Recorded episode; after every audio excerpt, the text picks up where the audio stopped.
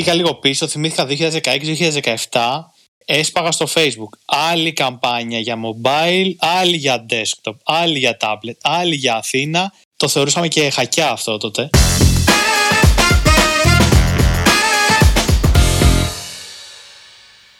Καλησπέρα. Digital Jam, επεισόδιο 114. Είμαι ο Δημήτρης Ζαχαράκης, μαζί μου είναι ο Δημήτρης Καλατζής. Καλησπέρα. Και σήμερα έχουμε newsfeed by Grow Digital και μαζί μας είναι ο ξάδερφος από το Grow Digital, ο Σταύρος Οθοδουράτος. Γεια σας παιδιά και καλή χρονιά. Καλή χρονιά. Πώς είσαι Σταύρο; Είμαι πολύ καλά. Ε, αποφεύγω COVID με τρίπλες. Ωραίο. Και έχω αρχίσει να ανησυχώ για τη, φρενή, για τη φρενίτιδα γύρω από το SEO, αλλά θα τα πούμε στη συνέχεια. Ο, έκανες τη ζεράκι τώρα, έτσι. Λοιπόν, Ήταν, ήτανε κόλπο με νεγάκια. Ήτανε ναι, κόλπο ναι, με ναι, νεγάκια. ναι, ναι, ναι. Λοιπόν, μείνετε στο τέλος γιατί έχουμε ένα giveaway με δώρο μία γκαρσονιέρα στα ζεπόλια. και μια κουντέλ. λοιπόν, δεν μιλάει ο Καλατζής. Εγώ περίμενα το Καλατζή να μιλήσει αυτό, αλλά δεν, δεν, δεν ήθελε. Ελπίζω να μην είναι φαν με νεγάκι. Πάμε να πούμε νεάκια. Νεάκια γύρω από το digital marketing. Να, να κάνω ένα recap εγώ για όσους ακούνε για πρώτη φορά ίσως αυτό το podcast και να ρωτιούνται τι κάνετε εδώ πέρα. Να πούμε ότι στο, όταν τα επεισόδια είναι newsfeed by Grow Digital συζητάμε για θέματα επικαιρότητας ή γενικότερα νέα updates γύρω από το χώρο μαζί με το Σταύρο.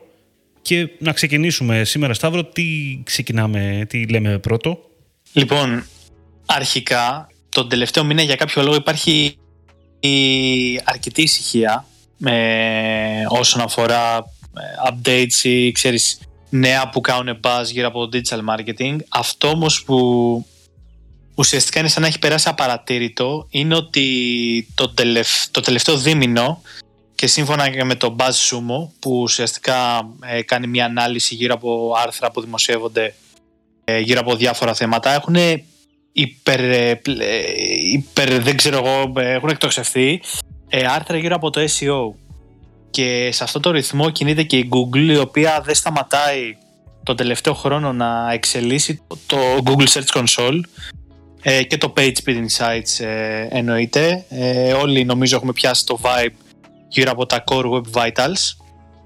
Έτσι. Και όλα δείχνουν ότι σιγά σιγά το SEO αρχίζει και ανησυχεί όλο και περισσότερο τους επαγγελματίες του κλάδου. Ε, τα πιο πρόσφατα updates ε, αφορούν, ε, όπως είπα, και το PageSpeed Insights και το Search Console. Πιο συγκεκριμένα, στο PageSpeed Insights η Google πλέον ε, δίνει ε, ένα breakdown των Core Web Vitals, CLS ε, και τα λοιπά, μαζί με προτάσεις πώς να βελτιωθούν. Ενώ αντίστοιχα στο Search Console, ε, όπου ο κώδικας που χρησιμοποιούσα μέχρι πρόσφατα ήταν πάνω από δεκαετίας και η τεχνολογία γενικότερα. Έχει ξεκινήσει και το αλλάζει, άλλαξε το UI, προσθέτει νέα reports. Και όλο αυτό νομίζω φαίνεται και νομίζω μπορείτε να το βεβαιώσετε κι εσείς τη φρενίτιδα που επικρατεί όπου όλοι πλέον κυρίως από dev κομμάτι αλλά ακουμπάει και το digital marketing ασχολούνται με το SEO Core Web Vitals, PageSpeed, SEO και Technical SEO ε, μέχρι να σβήσει ο ήλιος. ειδικά το τελευταίο Ναι, ναι, ναι, εννοείται. Ειδικά, ναι, ναι. Το οποίο ξέρεις, καλός ή κακός, αγγίζει και τους πιο παραδοσιακούς digital marketeers όλο αυτό. Που ας πούμε ότι κάποιοι ότι ξέρεις, δεν ασχολούνται με technical SEO. Όλοι έχουν μπει πλέον σε ένα παιχνίδι, ε, ξέρεις, ένα sprint, να, γίνουν, να κάνουν optimize τα site τους γύρω από, τις, ε, από τα προαπαιτούμενα της Google. Ναι, γιατί ξέρεις τι, είναι λιγάκι, είναι οι λεπτομέρειες που δεν ασχολιόντουσαν τόσα χρόνια. Εγώ πιστεύω που τώρα αναγκάζονται να τις κάνουν γιατί υπάρχει ένα δείκτης μέτρησης που τις κοιτάει πάρα πολύ πιο σοβαρά. Αλλά τα Web Vitals ήταν και πέρσι, αλλά μιλάμε ε, εν ώψη των, ε, όλων των αλλαγών, τι- τι- δεν ξέρω, γίνεται της κακομοίρας. Δηλαδή δεν μπορώ να... Όλους, όλους πραγματικά τους αφορά αυτό το κομμάτι. Δεν νομίζω ότι έχει μείνει κάποιος που να μην έχει ασχοληθεί έστω, έστω λίγο με το Web Vitals. Κοίτα, και να σου πω και κάτι. Όταν ε, ακούς για cookieless ε, world, για ε, τα, τα CPMs του Facebook έχουν εκτοξευθεί μετά από το iOS 14 στο Θεό. όταν ξέρεις, υπάρχει μια βεβαιότητα γύρω από τα κανάλια που μέχρι τώρα επεν, έκανε μια επένδυση, εν πάση περιπτώσει, ο κλάδος, έτσι, χάλαγε τα λεφτά εκεί και βλέπουν ότι όλο αυτό σιγά σιγά αρχίζει και γίνεται μη βιώσιμο, προφανώς αναζητά λύσεις σε κανάλια τα οποία ξέρεις ενδεχομένως είναι free και πιο ευέλικτα, δεν θα τα ακουμπήσει μάλλον τόσο πολύ αυτή η αλλαγή. Ποια είναι αυτά, είναι το SEO, είναι ενδεχομένως το email marketing που και αυτό τρώει ξύλο. Ξέρεις, είναι, νομίζω είναι λίγο πολύ μονόδρομος χώρια ότι η Google επενδύει και σε άλλους τομείς, έτσι. Δηλαδή, τη μηχανή αναζήτησης την έχει ξετινάξει σε features όπως ε, rich results. Ξέρεις, για να πετύχεις οργανικό πρέπει να σκρολάρεις σε δύο-τρεις φορές πλέον. Ναι, ναι, ναι. Έτσι όπως έχει πάει. Είναι φοβερό αυτό το πράγμα που έχει κάνει με τα... Ε, αυτό πώς θα λέμε, snippets. Ναι, feature snippets ουσιαστικά. Yeah. Καρτέλες, ξέρεις, εικονίδια, βίντεο, previews κτλ. Ναι, και εγώ θα σου βάλω και το. Εντάξει, αφορά λιγότερο βέβαια άλλες περιπτώσεις, αλλά με το γεγονός ότι πλέον προβάλλει κατευθείαν κάποιες πληροφορίες μόνη της. Δηλαδή, σου εμφανίζει αποτέλεσμα. Σου λέω τώρα, εγώ θα σου πω ένα. Αγώνες. θα σου πω ένα παράδειγμα, έτσι. Ο καιρός, οι σεισμοί, ξέρεις, σου βάζω κάτι μερικά τώρα έτσι απλά καθημερινά πράγματα τα οποία το γεγονός ότι τα ενσωματώνει μέσα στο οικοσύστημά της και σου δίνει κατευθείαν την πληροφορία, αναστατώνει πάρα πολύ το κόσμο. Δεν το συνειδητοποιούμε, αλλά γίνεται μια μεγάλη αναστάτωση από κάτω όταν συμβαίνει κάτι τέτοιο στην Google, έτσι. Εσύ που το ξέρεις νομίζω καλύτερα και από τους ε, δυο μας, π.χ. publisher, αν δεν έχει SEO optimized site, σου λέω εγώ με αθλητικά, με νέα κτλ και δεν υποστηρίζει snippets, δηλαδή Google ξέρω εγώ ε, ένα θέμα ή το αποτέλεσμα ενός αγώνα και δεν. Ε, και όπως είπα, δεν. Google News, ξέρω εγώ. Ναι, ακριβώς. Ναι, δεν παίζει να σε βρούνε στην αρχική σελίδα. Έχεις χάσει θα το, πρέπει... 30%, χάσει, 30 με 40% ξέρω εγώ. Ακριβώς. Δηλαδή πρώτα θα βγουν κάποια previews, κάποια, κάποιες καρτέλες. Από κάτω μετά θα βγουν κάτι Q&A. Μετά, δηλαδή μέχρι να σε βρει, να σε εντοπίσει και στην πρώτη σελίδα να είσαι, έχεις χάσει. Έχει είναι, πάει αλλού. Είναι φοβερό, είναι φοβερός όγκος. Και ε, τρομερό επίσης το πόσο έχει αλλάξει το Discover. Το Discover έχει εκτιναχθεί. Δεν μπορώ να σου το περιγράψω. Και δεν το λέω μόνο από όψη ε, το traffic που, που τραβάει το Discover και το γεγονός ότι έχει διαμορφωθεί σαν μια πλατφόρμα η οποία είναι τόσο personalized για το χρήστη που μερικές φορές είναι λίγο σαν social. Είναι λίγο σαν το feed του Facebook μερικές φορές. Δεν προσπαθείς να βγάλεις το νόημα και δεν μπορείς γιατί δεν πιάνω reach. Ή πιάνεις reach και ξέρεις, ψάχνεσαι μερικές φορές. Αλλά εκτός από αυτό, το χρησιμοποιεί πάρα πολλοί κόσμος ξαφνικά ε, ασυνείδητα νιώθω. Δηλαδή έχει μπει σε μια άλλη λογική. Το οποίο το Discover εμένα με προβληματίζει γιατί είναι η νέα εποχή είναι τα αποτελέσματα που προτείνει η Google πριν αναζητήσεις. Και ναι. άμα το σκεφτούμε λιγάκι, το γεγονός ότι αυξάνεται αυτό δείχνει και κάτι, κάτι νέο, κατάλαβες ρε παιδάκι μου, ότι πάμε σε κάτι, κάτι πολύ καινούριο που δεν ξέρω, δεν ξέρω πώς, θα, πώς θα εξελιχθεί όσο περνάει ο καιρός. Δηλαδή όταν ε, ο κόσμος εμπιστεύεται τόσο πολύ πράγματα να διαβάσει που δεν τα είχε καν σκεφτεί, ξέρεις. Δηλαδή έχουν γίνει έχει γίνει μια προσωποποίηση του περιεχομένου και δεν μιλάω τώρα. Discover δεν είναι μόνο ειδήσεις, έτσι. Είναι γενικότερο. Μπορεί να είναι και.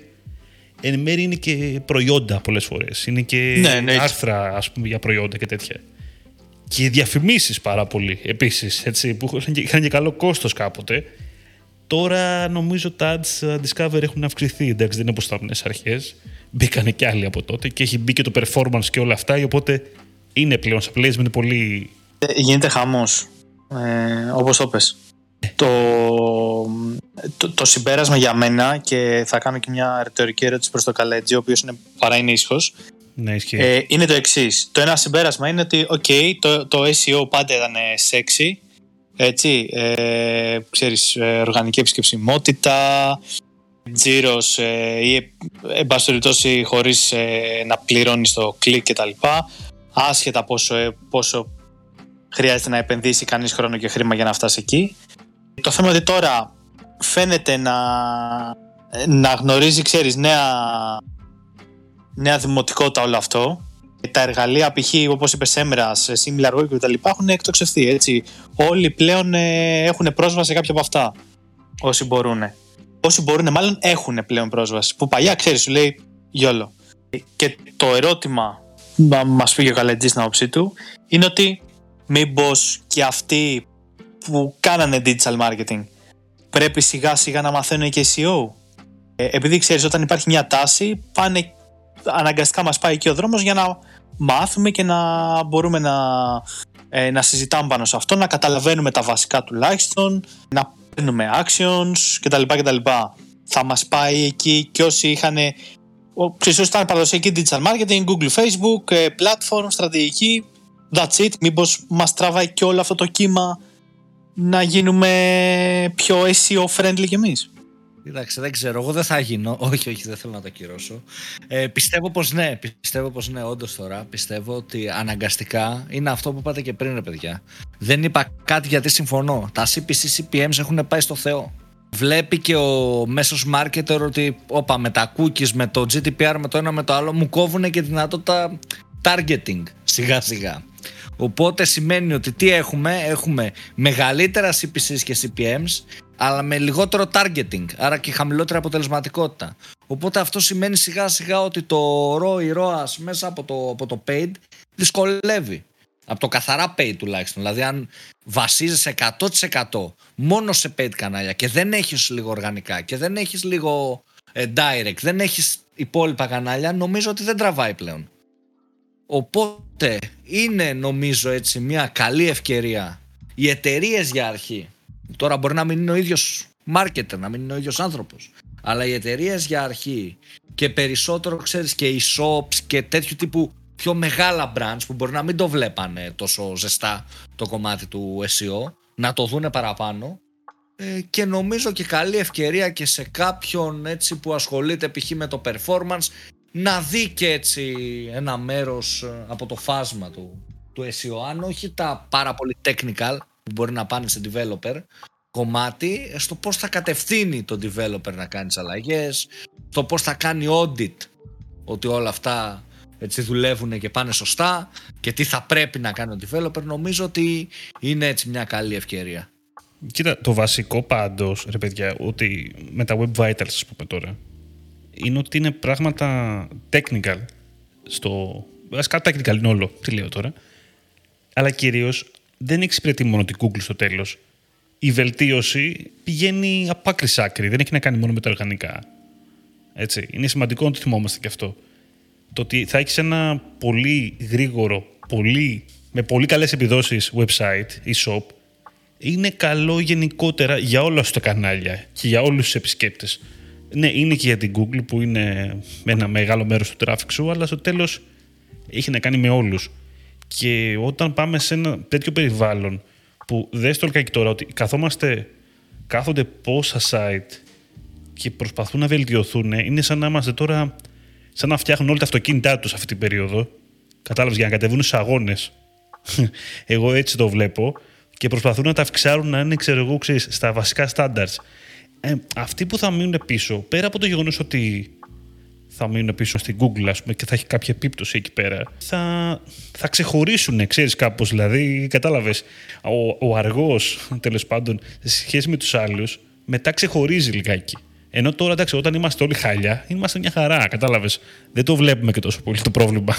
Εκεί είναι το, το θέμα. Έτσι είναι. Οπότε, εντάξει, κοίτα, στο κομμάτι το τεχνικό, εγώ πιστεύω ότι είναι απλά μια φάση. Εννοώ ότι είναι μια φάση ότι δεν θα ασχολιόμαστε. Δεν θα ασχολούνται, πιστεύω, μια ζωή τα site με αυτά.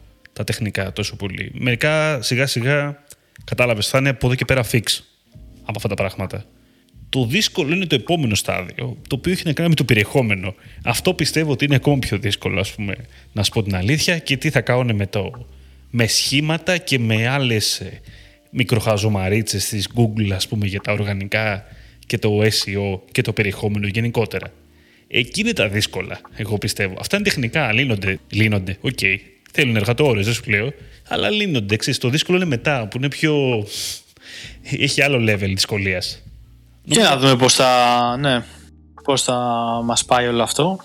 Το θέμα, και κοίτα, στο τέλος της ημέρας, ο χρήστης, κάπου το έχω διαβάσει αυτό και μ' άρεσε, είναι της Google, έτσι, δεν είναι δικός μας. Ναι, Οπότε αυτό- η Google κάνει τα πάντα για να είναι ο χρήστης να έχει μια τέλεια εμπειρία. Και για να το κάνει αυτό, ξέρεις, σου λέει ότι guys θα προσαρμοστείτε. Αλλιώς, γεια σας. Δηλαδή, προσέχει τον χρήστη της και τον πελάτη, ας το πούμε, και ξέρεις. Και καλά κάνει στο τέλος της ημέρα. Λοιπόν, σε ένα άλλο νέο το οποίο εντάξει, δεν είναι νέο νέο τώρα φρέσκο, φρεσκαδούρα. Έχει η αλήθεια είναι τώρα περίπου. Από πέρσι. Τι; Από πέρσι. είναι. Ε, μην το λες από, Από πέρσι, πέρσι. ακούγεται σαν να είναι πολύ παλιό. Πες πριν δύο-τρεις μήνες. Ε, ναι, ρε, καλά, τζι πες 1,5 μήνα, ξέρω εγώ, δύο μήνες, εντάξει. Λοιπόν, αλλά δεν το είχαμε αναφέρει και έχει, μια, έχει ένα ενδιαφέρον, ας πούμε, για πιστεύω, άμα το έχει δει κάποιος. Είναι στα insights του Google Ads που έχει προσθεθεί, έχουν προσθεθεί πλέον οι, οι τάσεις αναζήτησης. Η Google πρακτικά σου κάνει στο λογαριασμό σου αλλά και σε επίπεδο καμπάνιας σου κάνει κάποιες, ε, όχι να το πω, πώς να το πω, προτάσεις, λεπτομέρειες λιγάκι γύρω από τις τάσεις που, που υπάρχουν στο λογαριασμό σου. Που χου για μια συγκεκριμένη κατηγορία. Για μια, μπορεί με βάση κάποια λέξη, να σου πει ότι έχει αυξηθεί το ενδιαφέρον αυτή τη Με περίοδο. βάση, τα, key- με βάση τα keywords ουσιαστικά. Ναι, ναι, με βάση καθαρά χρειάζεται. το λογαριασμό σου. Εννοείται. Ναι, ναι, ναι. Πολύ ενδιαφέρον. Δηλαδή, είναι ότι έλειπε από κάτι τέτοιο για να έχεις μια καλύτερη εικόνα λίγο του λογαριασμού. Άμα βάλουμε λίγο και το παράγοντα performance, max και αυτοματοποίηση και όλα αυτά. ε, Που εντάξει, και βέβαια και τώρα τα χάνεις λίγο αυτά με το performance max, αλλά στη τελική βλέπεις λίγο το τι συμβαίνει. Κατάλαβες λίγο με την αναζήτηση. Αν υπά- έχει αυξηθεί η αναζήτηση, αν έχει μειωθεί, αν είναι κάτι το οποίο, άμα συμβαίνει κάτι στην αγορά, κάπως λίγο μια πληροφορία, λίγο τι παίρνεις, ρε παιδί μου. Αυτό θέλω να πω. Το έχετε δει γενικότερα εσείς; Ε, Θα σου πω, εγώ το έχω δει και σε, έχω δει ότι είναι και σ- στο σύνολο του account αλλά και per campaign με βάση τα keywords. Εγώ το βρίσκω πάρα πολύ χρήσιμο. Δηλαδή μέχρι τώρα για να πάρει κάποιος αυτή την εικόνα τι έπρεπε, έπρεπε να συνδυάσει Google Trends, βάλε, κάτσε και βάζε ένα-ένα τα keywords σου ε, για να δεις κάποια αποτελέσματα συνδυαστικά με keyword planner. Τώρα η Google σου λέει με βάση τα keywords και ε, πώς πάει η αγορά και σου λέει ότι η αγορά, ξέρω εγώ, έχει 10% growth ενώ το, τα δικά σου clicks είναι 5%. Οπότε χάνεις μερίδιο. Κάνει κάποιες τέτοιες συγκρισούλες, αν θυμάμαι καλά, το οποίο είναι πάρα πολύ χρήσιμο, έτσι. Δηλαδή, σου δίνει μια εικόνα την οποία πριν έπρεπε να συνδυάσεις δύο διαφορετικά εργαλεία, να φας χρόνο και πάλι στο περίπου. Ενώ τώρα ένα καμπάνια πάρα πολύ γρήγορα σου δείχνει πώς πάει ο κλάδος και πώς πας εσύ versus του κλάδου. Οπότε για μένα είναι thumbs up. Και υπάρχει και ένα, υπάρχει και ένα tab το οποίο αφορά προβλέψεις ζήτησης. Το οποίο βέβαια σε μένα, σε λογαριασμό που το έχω δει, δεν μου έχει ακόμα ανοίξει, να σου πω την αλήθεια. Δεν, δεν μου έχει κάνει κάποια πρόβλεψη. Ε, δεν ξέρω αν το έχετε δει εσείς. Ε, ενδιαφέρον πάρα πολύ. Νομίζω, εν, εντάξει, εν μέρει αυτό το έκανε ρε παιδάκι μου. Σου, σου είχε, ε, ναι, το keyword planner έχει στην ουσία ένα tab το οποίο λέγεται forecasts Μπράβο. και σου έκανε μια, ναι, σου έκανε μια χ πρόβλεψη. Τώρα κάπως έχει προσπαθεί να βάλει το forecast, αυτό καταλαβαίνω, μέσα στο λογαριασμό σου. Με αυτά που τρέχεις ήδη. Το οποίο εντάξει, προφανώς πολύ πιο εξυπηρετικό καταρχήν από πριν ε, και πιο άμεσο για να βλέπεις λίγο το τι, το τι συμβαίνει αυτή, σε αυτή την κατάσταση, στο λογαριασμό σου. Εντάξει, γενικά η Google βλέπουμε ότι βάζει το κομμάτι του forecast, δηλαδή και στην performance max, όταν πας να δημιουργήσεις, εκεί που πας να βάλεις budget, που είναι και το μόνο που επιλέγεις εσύ, ξέρω εγώ, ε, σου λέει ότι ανάλογα με το budget που βάζεις και το στόχο που έχεις θέσει, που μπορεί να είναι το conversion value ή τα conversions, σου λέει με αυτό το budget υπολογίζουμε ότι την εβδομάδα θα παίρνεις από τόσα μέχρι τόσα π.χ. conversions. Ανεβάζει όσο πάει ρε παιδί μου η Google πάρα πολύ το κομμάτι του να προβλέπει πράγματα και του forecasting. Τώρα πόσο αυτό είναι accurate προς το παρόν δεν νομίζω να είναι τόσο πολύ. Να σου πω την αλήθεια από αυτά που έχω δει. Ε, δηλαδή μπορεί να σου δείξει και προβλέψεις που είναι πιο μικρές. Να σου προβλέπει ας πούμε 10 conversion και θέλει να κάνεις 30, 40. Ε, αλλά νομίζω ότι όπως έχουμε δει π.χ. με τα recommendations που κάποτε ήταν τελείως ε, σε Γιόλο. άλλο Γιόλο. κομμάτι. Ναι. Ε, τώρα έχουν γίνει πολύ ποιοτικά. Νομίζω ότι η Google μας έχει δείξει ότι βελτιστοποιεί το AI, άρα έχουμε να δούμε ωραία πραγματάκια. Ισχύει. Ξέρουμε όλοι γιατί το κάνει έτσι. Για να αυξήσεις το spend. δηλαδή, άμα δεις ότι χάνεις μερίδια και τέτοια, η επόμενη κίνηση είναι αυτή. Άμα δεις ότι είσαι καλά, δεν νομίζω να πάει κάποιος να μειώσει το spend. Άρα είναι win σε κάθε περίπτωση όλα, για την Google. Είναι... Ναι, ναι, ναι. Τέλος ημέρας όλα αυτά ανεβάζει το spend. Γιατί και το Ναι. AI αν δουλεύει καλά, άρα πηγαίνεις εσύ καλά, άρα ανεβάζει το spend. Δηλαδή όλα νομίζω ότι το, το τελικό goal είναι αυτό. Αλλά τουλάχιστον ξέρεις πλέον το κάνουν με λίγο διαφορετικό τρόπο. Παλαιότερα το κάνουν με τα recommendation που 9-10 φορές ήταν να αυξήσεις budget και bids. Δεν ξέρω αν θυμάστε. Τα παλιά. Ναι, ρε, ναι, ρε, ναι. Ε, ναι. Κάνε μόνιμα, χρειάζεσαι παραπάνω budget. Εν τω μεταξύ, έβλεπες ότι αυτή η καμπάνια είχε ροά ένα, ξέρω εγώ. Και σου πρότεινε να αυξήσεις απλά το budget τρεις φορές. Ναι, Να σε ρωτήσω, κάποια στιγμή αυτά νομίζω δεν έκανες κάποια ρύθμιση, πέφτανε μόνα τους. Ναι, ναι, είχε, είχε βγει Ω, το κλάψανε apply πολύ. σε recommendation. Κλάψανε πολύ εκεί. Ε, Μπορείς να επιλέξεις συγκεκριμένα πράγματα για να αφαιρεθούν ας πούμε τα conflict negative keywords, να βλέπει τέτοια πράγματα που στην ουσία είναι, είναι ένα auto-optimization από την Google, σαν να βάζεις ρουλάκια που είναι ωραίο. Αλλά τώρα το να τα περνάς όλα Ό, απλά στα πάντα, ε, εκεί υπάρχει πρόβλημα, έτσι. Και χωρίς να το ξέρεις κιόλας. Δηλαδή μπήκε μια αρρύθμιση, δεν το, δεν το έκανες, δεν το έκανες cancel, σου δώσαμε ένα μήνα να το κάνεις cancel, δεν το έκανες, πάρε το role recommendation αυτόματα. Αυτό δεν μου αρέσει σαν, σαν ιδέα. Πάντως αυτό το κομμάτι των, ε, της Google με τα recommendation και τα insights είναι αυτό το οποίο μου λείπει στα Facebook ads. Δηλαδή το Facebook νιώθω ότι σε αφήνει εντελώς ρε παιδάκι μου. Ε, η- ξέρεις, κατάλαβες, η Google κάτι θα σου μπορεί να σου πει, να, notifi- να σου προτείνει κάτι έστω. Μπορεί να είναι ηλίθιο, αλλά θα σου προτείνει κάτι να κάνεις. Το Facebook Η- η Goo- θα πηγαίνει ναι, ναι. χάλια και οκ, εντάξει, μια χαρά, χαλάμε λεφτά. Ε, Ξέρω εγώ, εντάξει, γιόλο. Όντως δεν σου, δεν σου προτείνει πράγματα. Εντάξει και πες στο κομμάτι forecast τουλάχιστον, αλλά μιλάμε τα recommendation, η Google έχει τη δύναμη του demand. Δηλαδή βλέπει τι demand υπάρχει, βάζει να δει και σου λέει, αλλά στο κομμάτι των προτάσεων, όντως εγώ θα το ήθελα να υπήρχε και στο Facebook. Ναι, ρε παιδί μου. Δηλαδή, νιώθω ότι λείπει πάρα πολύ.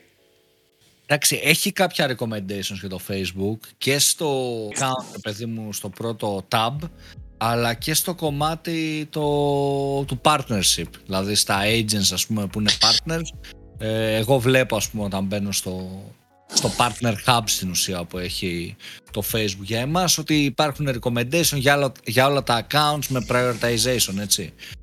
Ωραία, και για να προχωρήσουμε, θα πάμε. επειδή Είπαμε και για Facebook, οπότε να πούμε δύο, δύο πραγματάκια τα οποία έχουμε από Facebook Ads μεριά. Από τις λίγες φορές που έχουμε κάτι, θα πούμε και- κάτι καινούργιο για το Facebook. Σχετικά καινούριο, δεν είναι και τίποτα συγκλονιστικό στην πράξη. Αυτό- Κοίτα, ειμ- είμαστε Googlers. Παράδεξτο. Είμαστε Είμα- Googlers. είμαστε, ναι, ναι, ισχύει. Και εγώ, ναι, εξ- ναι. κλείνω προς τα εκεί πολλές φορές. Facebook, παιδιά, έκανε μια αλλαγή. αλλαγή. Έκανε μια Αλλαγα- περίεργη... Αλλαγάρα. Ακούστε τώρα τι έχουν κάνει. Στην ουσία κάνανε consolidate, ενοποιήσανε campaign objectives σε, σε λιγότερες κουβάδες, ας το πούμε. Και τι έχουν κάνει. το brand awareness και το reach τα έχουν κάνει awareness, σκέτο. Άρα δεν μπορείς να επιλέξεις η reach brand awareness, awareness, τελεία. Και το, Το- επιλέγεις μέσα από το ad group, ας πούμε, γιατί θες να κάνεις optimize. Σωστά. Ε, Ναι, εκεί β- βάζεις ε, τα κλασικά impressions και τα... Δεν, νομίζω δεν μπορείς να επιλέξεις αν θα είναι brand awareness ή reach μέσα από το ad group. Το traffic παρέμεινε traffic, το engagement παρέμεινε engagement, το app installs έγινε app promotion, το video views είναι και- έγινε και αυτό engagement, τα messages έγινε engagement, Και λογικό μου φαίνεται. ναι, και τα conversions τώρα σπάνε σε engagement, leads και sales. Τρελό. Το, α, και το catalog sales και το store traffic σε sales. Οκ. Άρα έχουμε πάει στην ουσία, οι conversion καμπάνιες τελειώσανε. Γίνανε Τελειώσανε. Όπου μέσα από τις sales επιλέγεις και conversion καμπάνια, από ό,τι αντιλαμβάνομαι. Σωστά; Ναι, ναι, ναι. Ωραία. Άρα μέσα από το sales επιλέγεις αν θα είναι κατάλογος ή όχι. Έχεις Μμμ. πέρα αυτό το, το check ας πούμε και ανοίγεις. Οκ. Στην ουσία έγινε ένα mix and match ρε παιδί μου. Κάποια παρόμοια ας πούμε objectives ε, συγχωνευτήκανε θα μπορούσαμε να πούμε. Δηλαδή το awareness ας πούμε μου αρέσει αυτή η συγχώνευση. Ας πούμε. Το engagement επίσης μου αρέσει. Δηλαδή νιώθω ότι είχαμε πάρα πολλά ενώ δεν χρειαζόταν. Δεν ξέρω. Κοιτάξτε, εγώ πιστεύω ότι γίνεται μια ενοποίηση. Το έχουμε δει σε Google ήδη σταδιακά πάμε σε αυτή την ενοποίηση. Το βλέπουμε τώρα και στο Facebook. Μου αρέσει πάρα πολύ το ότι το engagement παίρνει και το video views που ε, το video views δεν ήταν και engagement παίρνει και το κομμάτι ε, messages. Παίρνει τα πάντα. Μου αρέσει πάρα πολύ. Τώρα στην πράξη τι έχει γίνει. Αν θέλουμε να φτιάξουμε μια video views καμπάνια έχουμε, επιλέγουμε το ε, objective engagement και μέσα από το ad group τύπου σαν conversion αλλά όταν λέμε conversion νοούμε engagement conversion επιλέγουμε video views. Ή engagement αντίστοιχα. Οπότε η λογική παραμένει η ίδια αλλά γίνεται μία ενοποίηση των objectives για να έχουμε έτσι να είναι πιο clear. Κάποιος ο οποίος μπαίνει τώρα στο Facebook, θα σου πω, αν ξεκίναγα σήμερα, νιώθω ότι θα μου φαίνονταν πιο εύκολο και ότι θα μου άρεσε. Έχοντας όμως μια χή έτσι, δεν ξέρω, προεργασία πάνω στα ads, νιώθω θα με αλλά σαν ιδέα μου αρέσει. Μέχρι που να περάσουμε λίγο έτσι να κάνουμε adjust, να το συνηθίσουμε κιόλας. Υπάρχει ένα. Περάσει λίγος καιρός, αλλά κατά τα άλλα μου αρέσει. Άρα στην ουσία γίνονται έξι τα campaign objectives. Είναι awareness, ε, traffic, engagement, app promotion και sales και, και leads. Ναι, έξι ωραία. Και παράλληλα λέει ότι πλέον όλα τα objectives, μάλλον τα περισσότερα, δεν ξέρω γιατί δεν λέει όλα, θα απαιτούν και ένα conversion location. Π.χ. ας πούμε για παράδειγμα, όταν δημιουργείς μια καμπάνια που είναι για leads, επιλέγεις ή website ή instant forms ή messenger ή phone ή app ως conversion location. Και ανάλογα και με βάση αυτό επιλέγεις και conversion, conversion event. Ωραίο αυτό. Μου αρέσει και αυτό. Δεν ξέρω. Νομίζω ότι είναι πιο clear έτσι. Ναι. Και εγώ έτσι το βλέπω. Το βλέπω ναι. Και είναι, είναι και clear ότι καταρχήν πλέον το sales είναι μόνο sales. Και εδώ υπάρχει το εξής ενδιαφέρον που λίγο το θέσαμε. Στο engagement έχει μπει το κομμάτι website το οποίο εκεί πέρα έχει conversion να επιλέξεις στο engagement δηλαδή το οποίο είναι όμως είναι view content είναι, είναι μικρά πράγματα δεν είναι add to cart και checkout και τέτοια δεν είναι αγορά δηλαδή άρα βάζει στη λογική του engagement και το ίδιο μας το site. Για πρώτη φορά, που πριν, και πριν μπορούσαμε να το κάνουμε αυτό προφανώς, αλλά πριν το κάναμε με, το, το λέγαμε εμείς. Έτσι. Τώρα έχει μια ξεχωριστή λογική, γιατί θέτει ότι το να δω προϊόν ή να κάνω ένα event στο site μου θεωρείται engagement με το site μου, με το pixel έχει ένα ενδιαφέρον αυτό. Έχει ενδιαφέρον γιατί, αν το πάμε λίγο πιο πίσω, τη συζήτηση, κάτι μήνες, ίσως, θα θυμηθούμε που λέγαμε για το engagement στη σελίδα. Σωστά.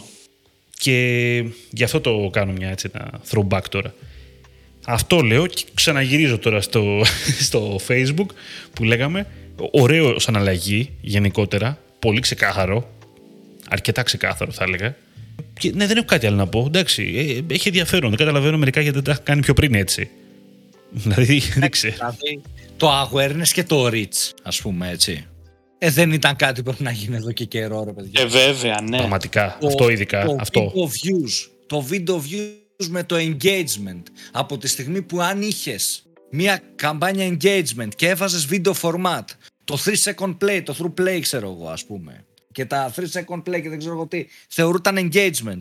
Γιατί να μην ήταν από την αρχή ενοποιημένα, κατάλαβες; Νιώθω ότι είναι ωραίο τώρα. Σωστό. Κάποια πράγματα έπρεπε ήδη να είχαν γίνει γιατί στην πράξη για εμάς που τα δουλεύαμε ε, ήταν παρόμοια, ρε παιδιά. Ήταν παρόμοια. Οπότε τώρα πάμε ενοποιημένα. Σε επίπεδο ad group επιλέγεις πράγματα, αυτό απλοποιεί και δείχνει ρε παιδί μου. Αυτό που λέμε, έχουμε ξαναπεί νομίζω σε σε επεισόδιο με Grow Digital πάλι την απλοποίηση των καμπανιών και γενικότερα το segmentation ότι ξέρεις κάτι, κάνε μια sales, μια engagement και μια, ναι, ναι, ναι. μια πιο, πιο απλή δομή που εκ του αποτελέσματος να σου πω την αλήθεια και εγώ έχω δει ότι δουλεύει καλύτερα μια πιο απλή δομή δίνει χώρο στο facebook να τρέξει ε, και να τεστάρει audiences και να βρει το, το καλύτερο έτσι, το χρήστη που θα αγοράσει είναι πιο εύκολα scalable το κάνεις και πιο εύκολα control οπότε νομίζω πως σιγά σιγά και με αυτές τις αλλαγές μας πάει ακόμα ένα βήμα προς την πιο απλή δομή, πιο απλό segmentation και πιο συγκεκριμένα πράγματα. Αυτά.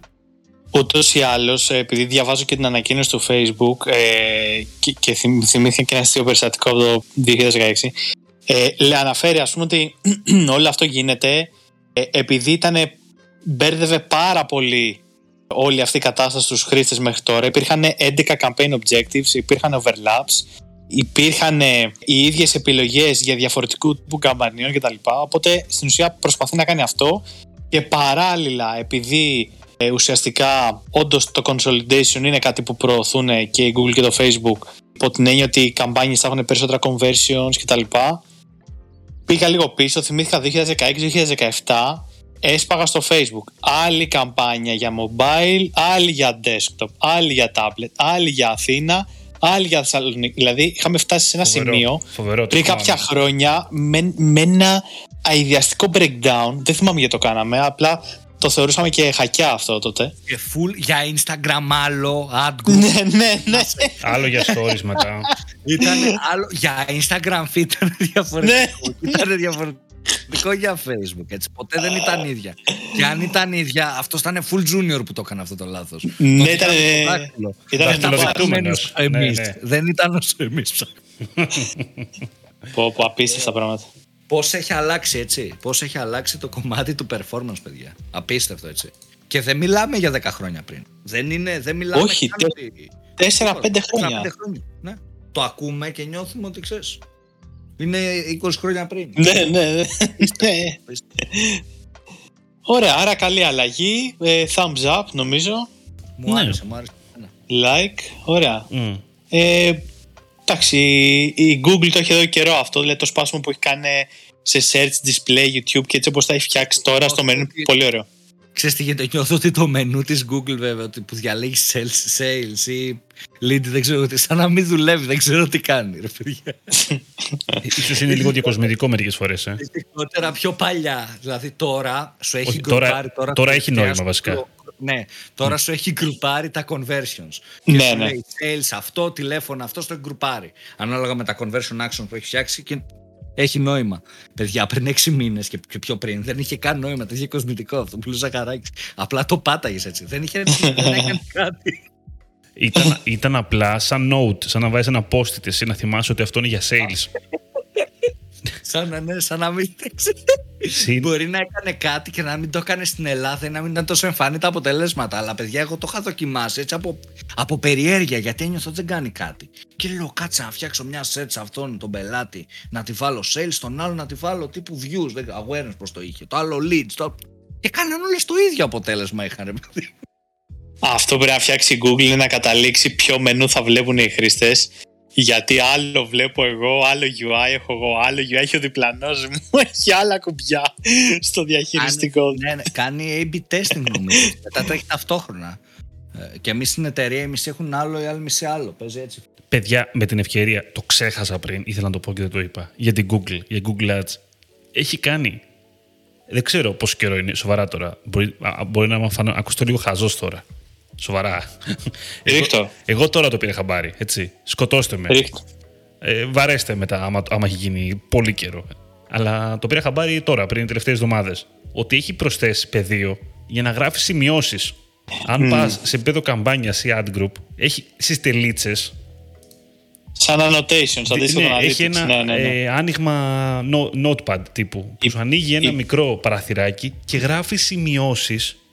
Mm. Για, για, και είναι είναι τόσο απλό, αλλά τόσο σκέφτομαι το, παλιά, τα παλιά χρόνια που κρατούσαμε σημειώσεις παντού, σε τετράδια, σε Google Keep, για να θυμόμαστε τι έχουμε κάνει σε αυτή την διαολεμένη καμπάνια. Αν έχω, πότε το άλλαξα, για να, για να μην μπαίνω στο ιστορικό και να κοιτάω ένα-ένα τώρα εγώ μέρα-μέρα, σε εγώ τα bit adjustment, να θυμηθώ.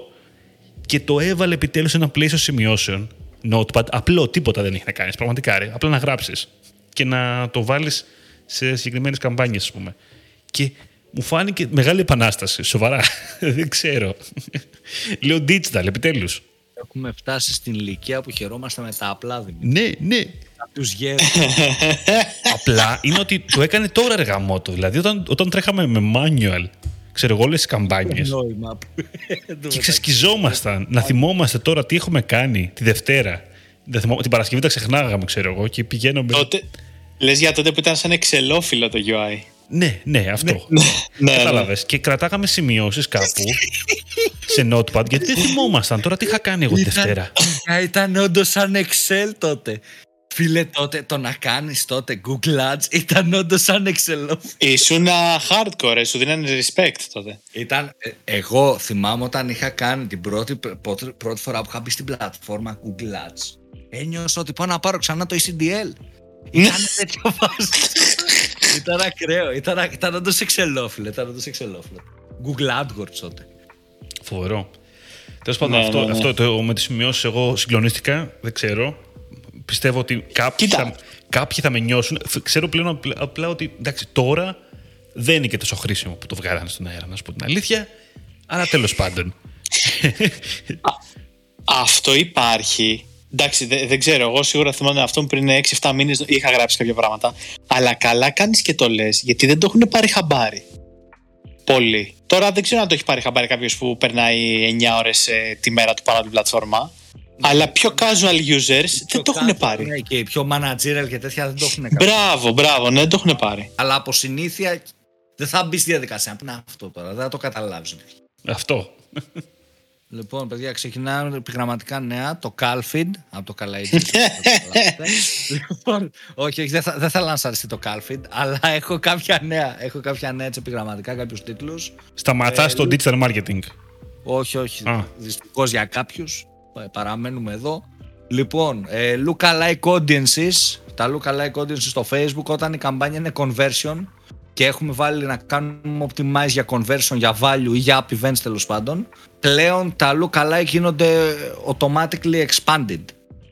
Είναι σαν να επιλέγεις, θυμάστε και το interest expansion που βγήκε και μετά για lookalike expansion. Τώρα αν το objective είναι conversion ή αν το objective έχεις optimize for value ή for conversions ε, σημαίνει ότι θα είναι αυτοματοποιημένα expanded τα, τα lookalike. Το ίδιο έχουμε παρατηρήσει, δεν ξέρω αν το έχετε δει, και στα interest.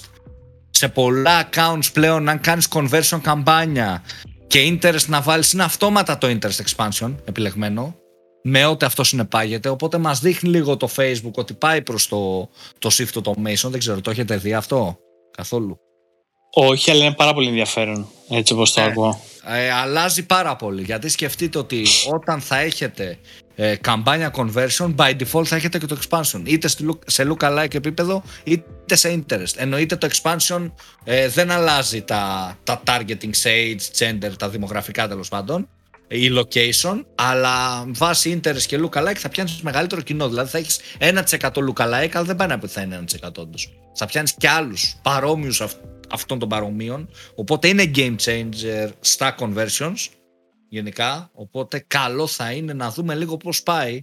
Είναι, βλέπουμε ότι πάμε σε ένα shift προς το, το πλήρες automation στο audience από το facebook, το να μην έχουμε πολλές επιλογές. Και αυτά, δεν ξέρω αν θέλει να σχολιάσετε κάτι σε αυτό. Έχω άλλα, άλλους δύο τίτλους μικρούς. Ε, πες τους και τα λέμε μετά. Αυτό είναι Λοιπόν, μικρά. τέλος τα email και τα conversion ads στο LinkedIn. Από 14 πρώτου το είδα αυτό εγώ. Δάκρυσα. Αμήν. Πω, πω, δάκρυσα Αμήν. τώρα που το είπες. Αμήν. αμήν. Στην Ευρωπαϊκή Ένωση, στην Ευρωπαϊκή Ένωση λοιπόν, τέλος τα email, τα μηνύματα που ερχόταν από διάφορες Πω, εταιρείες. Πολύ Όπου σπαστικά. Και τέλος η conversion, τα conversion ads, όχι ads με στόχο τύπου conversion μέσα στο site, αλλά τα conversion ads μέσα στο LinkedIn που γινόταν το, το conversion, η, η φόρμα δεν ξέρω εγώ τι. Ε, κόβονται αυτά για χώρες της Ευρωπαϊκής Ένωσης. Οπότε τώρα λίγο αποδυναμώνεται το LinkedIn, θεωρώ. Είχαν κουράσει βέβαια τα email.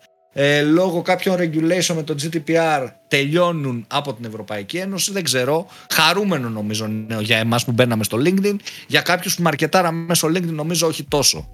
Οι recruiters δηλαδή θα, από αύριο θα φοράνε μαύρα. Ναι, Ναι, νιώθω, ναι, ναι, ναι. νιώθω ότι πάει πάρα πολύ. Ε, μετά, πόλεμος analytics ε, με Ευρωπαϊκή Ένωση και GDPR. Τα analytics στην πράξη πλέον είναι παράνομα. Ε, παράνομα εντός εισαγωγικών παράνομα. Δηλαδή, επειδή τι γίνεται, ε, τα, η Google, τα Google Analytics είναι παράνομα, γενικά τα Analytics, λάθος έκφραση. Επειδή η Google είναι στην Αμερική, βάσει νόμου υποχρεούται, αν δεν κάνω λάθος, από ό,τι κατάλαβα το άρθρο που διάβασα, ε, να κοινοποιεί κάποια στοιχεία με την, κυ- με την κυβέρνηση, κάτι τέτοιο, υπάρχει νόμος στην Αμερική. Αυτό προφανώς δεν επιτρέπεται στην Ευρώπη. Οπότε τη δεδομένη στιγμή που μιλάμε, όσοι τρέχουν analytics δεν είναι σωστοί βάσει GDPR. Ενδιαφέρον να δούμε πώς αυτό θα εξελιχθεί. Λογικά θα πάμε αυτές οι εταιρείες με κάποια έτσι υποέδρα στην Ευρώπη και δεν θα, δεν θα διαμοιράζουν τα, τα, τα δεδομένα. Κάτι τέτοιο θα δούμε. Δεν ξέρω. Ε, ένα άλλο νέο πουλήθηκε το Backlinko στο SEMrush σήμερα το Ναι, πρωί. Το είδαμε αυτό. ναι. Ούτε βασικά όταν τα ακούτε δεν είναι σήμερα Μμμ. το πρωί. Να πω ημερομηνία 21ου, 5η, 21ου Ια- 2022. Ενδιαφέρον και αυτό. Δυνατή εξαγορά. Ναι, και νιώθω ότι τώρα δεν ξέρω. Το Σέμπρα ήταν που ήταν, νιώθω ότι γίνεται παντοδύναμο. Πάει τρένο το Σέμρας. Ναι, πάει τρένο. Αγοράζει έτσι ένα από τα πρώτα sites νομίζω που υπήρχαν στο χώρο με πάρα πολύ ποιοτικό περιεχόμενο, πάρα πολύ περιεχόμενο γενικά. Ε, οπότε απίστευτη εξαγορά. Νέο ε, content calendar στο Business Suite, στο Meta Business Suite, όχι Facebook. Business Suite. Όπα. ε, που είναι πολύ ωραίο, που είδα έτσι φωτογραφίες, ε, είναι, θυμίζει ρε παιδί μου σαν τα, τα προγράμματα που αγοράζαμε, δεν θέλω να διαφημίσω κάποιο, Όχι, ρε, τα πες. προγράμματα που αγοράζαμε για scheduling, π.χ. Hootsuite ας πούμε ρε παιδί μου ή Later, κάπως έτσι το κάναν το calendar, πολύ ωραίο εμφανισιακά, όπου μπορούμε να κάνουμε schedule, post ε, και stories, αλλά και να επιλέξεις από πριν, από εκεί που σκετζουλάρεις το post, ότι αυτό θα, θα διαφημιστεί κιόλας, ότι θα γίνει boost, budget και τέτοια, το επιλέγεις πριν προσταριστεί. Πολύ δυνατό αυτό για τον social media manager που δεν ξέρει πολλά από advertising, να κάνει το content calendar του, να το ανεβάσει πάνω, να επιλέξει και ποια post θέλει promoted με 5-10 ευρώ. Μου αρέσει σαν ιδέα. Πολύ, πολύ ωραίο το είδα και εγώ αυτό από κοντά. Πολύ καλό. Μου άρεσε και μπαίνει ρε παιδί μου σιγά σιγά το Facebook σε κάτι που πρέπει να κάνει πιο πριν, γιατί το κάνουν third party tools, έτσι. Ε, βέβαια. Δεδομένα το Facebook πρέπει να το κάνει, στο να έχει το content calendar μέσα από το Facebook να έχει μια ωραία εμφάνιση, ρε παιδί μου. Δεν γίνεται να το έχει το hot ας πούμε, και να μην το έχει η ίδια πλατφόρμα του Facebook. Είναι τρελό. Ένα πράγμα ελπίζω, ένα πράγμα ελπίζω μόνο Ναι. να αποφασίσει το Facebook ποιες πλατφόρμες θα χρησιμοποιεί. Δεν μπορώ που έχει Creator Studio, έχει Business Suite, έχει Facebook Ναι, ναι. Pages. Ε, ε, έχει κουράσει. Δεν μπορώ, δεν μπορώ. Αποφασίστε ότι θα έχουμε μία, μία, μία μόνο πλατφόρμα για να κάνει όλη αυτή τη δουλειά. Δεν τελειώνουμε. Δεν ξέρω αυτό. Ε, συμφωνώ. Έχει συμφωνώ. κουράσει, έχει κουράσει Ε, αυτό το γενικά, πράγμα. ε, νομίζω ότι η πλατφόρμα πλέον είναι το Meta Business Suite. Γιατί Ναι. και από business manager σιγά σιγά σε μεταφέρει στο business suite. Βέβαια, μπορείς να γυρίσεις πίσω στο business manager και προτείνω σε όσους ασχολούνται με ads και όλα αυτά να γυρίσουν πίσω στο business manager. Λείπουν πράγματα προς το παρόν. Αλλά νομίζω ότι το Meta Business Suite είναι αυτό που θα πάμε όλοι. Κάποια στιγμή. Ναι, ναι, ναι. Έτσι φαίνεται. Νομίζω εκεί. Έτσι φαίνεται τουλάχιστον ακριβώς. Ε, μετά, επόμενο έτσι μικρό νέο. Ε, το YouTube σταματάει την επένδυση στα YouTube Originals και θα επενδύει περισσότερο σε YouTube Shorts, σε live shopping και σε Black Voices funding.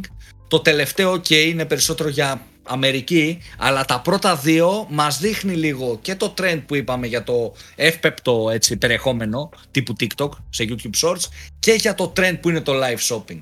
Π.χ. το IKEA κάνει πάρα πολύ ωραίο live shopping στην Ελλάδα. Ναι, ναι, ναι. Ισχύει, το έχω δει και εγώ. Όσοι δεν έχετε δει, ψάχτε το να έχουμε ένα link από κάτω με το IKEA Live Shopping Events και το ότι κάνουν πολύ καλή δουλειά. Οπότε και αυτό έτσι ένα μικρό νέο. Κοίτα, δεν δε θέλ, δεν θέλω να ευλογήσω τα γένια μου, αλλά κόσμο σπορ έχουμε κάνει με τον Σωτεροπούλου και Αντίντας και Άκη Πετρετζίκη και είχε πάει τρένο. Δεν το είχα δει, δεν το είχα δει. Δεν είναι για αθλητικούς τύπους. Εγώ 100 πλάσ κιλά παιδί δεν με στοχεύει. Πάντως ήταν φοβερό, ναι. Πολύ πετυχημένο. λοιπόν, οπότε το live shopping πολύ έτσι δυναμικό και ωραίο. Μετά ένα έτσι tweet που είδα ε, Facebook Fantasy League. Δεν ξέρω αν το έχετε δει. Υπάρχει στην Αμερική. Μέσα από το Facebook δημιουργείς Fantasy League. Ξέρετε τι είναι το Fantasy League? Ή να πω έτσι πειραματικά. Όχι, εγώ δεν ξέρω. Στην πράξη ρε παιδί μου είναι π.χ. παίζεις Fantasy League για το Champions League και διαλέγεις κάποιους παίκτες, έχεις π.χ. budget 10 εκατομμύρια, έχει χ- βαθμολογήσει κάποιος τους παίκτες, τους έχει χρεώσει τέλος πάντων. Τον Κριστιαν Ρονάλντο που είναι καλός 10 ας πούμε και τον Μέση. Κάποιον άλλον πιο μέτριο στα 5, κάποιον άλλο στα 2, κατάλαβες. Σου δίνουν ένα Ναι. budget, π.χ. 100 εκατομμύρια και φτιάχνουν τη δική σου εντεκάδα. Και α- αναγώνα που παίζεται στο Champions League, αν βάλει ένα γκολ, π.χ. ο παίκτης παίρνει 10 πόντους επιθετικός. Αν ο αμυντικός έχει clean sheet, δεν δεχτεί γκολ η ομάδα του, παίρνει 5 πόντους. Αν φάει γκολ, χάνει έναν. Αν φάει κόκκινη, χάνει 10. Αν φάει κίτρινη, 5. Κατάλαβες. Και παίρνεις πόντους, ρε παιδί μου. Αυτό είναι Fantasy League. Ε, αυτό το έχει φτιάξει το Facebook στην Αμερική. Πολύ δυνατό. ε, Πάρα πολύ ωραίο. ε, και το έχει και με polls. Το έχει και με τέτοια πράγματα. Αλλά σας δίνω τη λογική τι είναι το Fantasy League. Και αυτό λέγεται ότι θα ε, έρθει ε, και στην Ευρώπη. Πέρα από την Αμερική ανοίγει και σε άλλα regions. Οπότε πολύ δυνατό όλο αυτό το κομμάτι. Π.χ. μπορεί να είναι με polls, μπορεί να είναι με quizzes, μπορεί να είναι αυτό που σας είπα, το οτιδήποτε. Είναι τύπου σαν groups. Σκεφτείτε, απλά θα έχει το κομμάτι των Fantasy League. Θα έχει Οκ. στην ουσία. Με βαθμολογίες. Δηλαδή μπορεί να είναι quiz, δεν ξέρω, για marketing. Σκεφτείτε. Whatever. Τέτοια πραγματάκια. Οπότε ενδιαφέρον και αυτό αν έρθει στην Ευρώπη θα μας απασχολήσει. Και έτσι ένα τελευταίο τελευταίο μικρό Instagram όπως OnlyFans όπως έγραψα σε ένα newsletter που έστειλα Τι εννοείς; Instagram θα ανοίγει την επιλογή Όχι αυτό που νομίζεις, Σταύρο. όχι, όχι, να σου πω. Το Instagram ανοίγει πλέον την επιλογή στην Αμερική να μπορείς ε, να πληρώσεις, να κάνεις συνδρομή στον αγαπημένο σου creator. Αυτό το Wow. έχουμε δει. Το έκανε το Facebook με τους live streamers όπου στο Facebook gaming ας πούμε που πλήρωνε κάποιους content creators στο να κάνουν live stream, πληρώνει ακόμα, ε, να κάνουν live streaming, υπήρχε δυνατότητα εσύ σαν fan να δίνεις 2 ευρώ το μήνα και να, να είσαι ρε παιδί μου super fan. Είχες και ένα badge, μπορούσες να γράψεις, ε, έδινες αστέρια όπως το έλεγε, κάπως έτσι.